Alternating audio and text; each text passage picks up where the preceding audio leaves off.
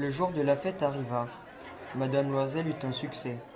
Elle était plus jolie que toutes, élégante, gracieuse, souriante et folle de joie. Tous les hommes la regardaient, demandaient son nom, cherchaient à être présentés. Tous les attachés du cabinet voulaient valser avec elle. Le ministre la remarqua. Elle dansait avec ivresse, avec emportement, grisée par le plaisir, ne pensant plus à rien, dans le triomphe de sa beauté, dans la gloire de son succès, dans une sorte de nuage de bonheur fait de tous ses hommages, de toutes ses admirations, de tous ses désirs éveillés, de cette victoire si complète et si douce au cœur des femmes. Elle partit vers quatre heures du matin.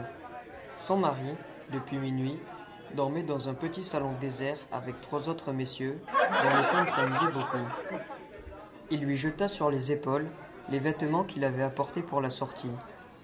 Modestes vêtements de la vie ordinaire, dont la pauvreté jurait avec l'élégance de la toilette de bal.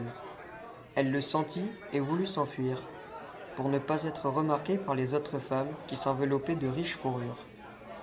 Loisel la retenait. « Attends donc, tu vas attraper froid dehors. Je vais appeler un fiacre. » Mais elle ne l'écoutait point et descendait rapidement l'escalier. Lorsqu'ils furent dans la rue, ils ne trouvèrent pas de voiture, et ils se mirent à chercher, criant après les cochers qu'ils voyaient passer de loin. Ils descendaient vers la Seine, désespérés, grelottants. Enfin, ils trouvèrent sur le quai un de ces vieux coupés noctambules qu'on ne voit dans le Paris que la nuit venue, comme s'ils eussent été honteux de leur misère pendant le jour.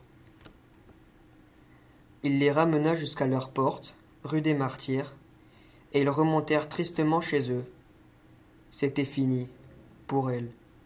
Et il songeait, lui, qu'il lui faudrait être au ministère à dix heures.